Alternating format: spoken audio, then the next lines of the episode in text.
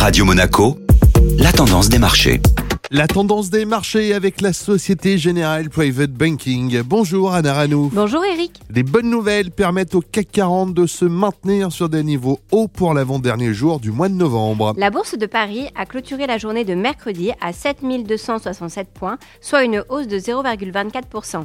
Le CAC 40 a profité de plusieurs bonnes nouvelles ayant rassuré les investisseurs.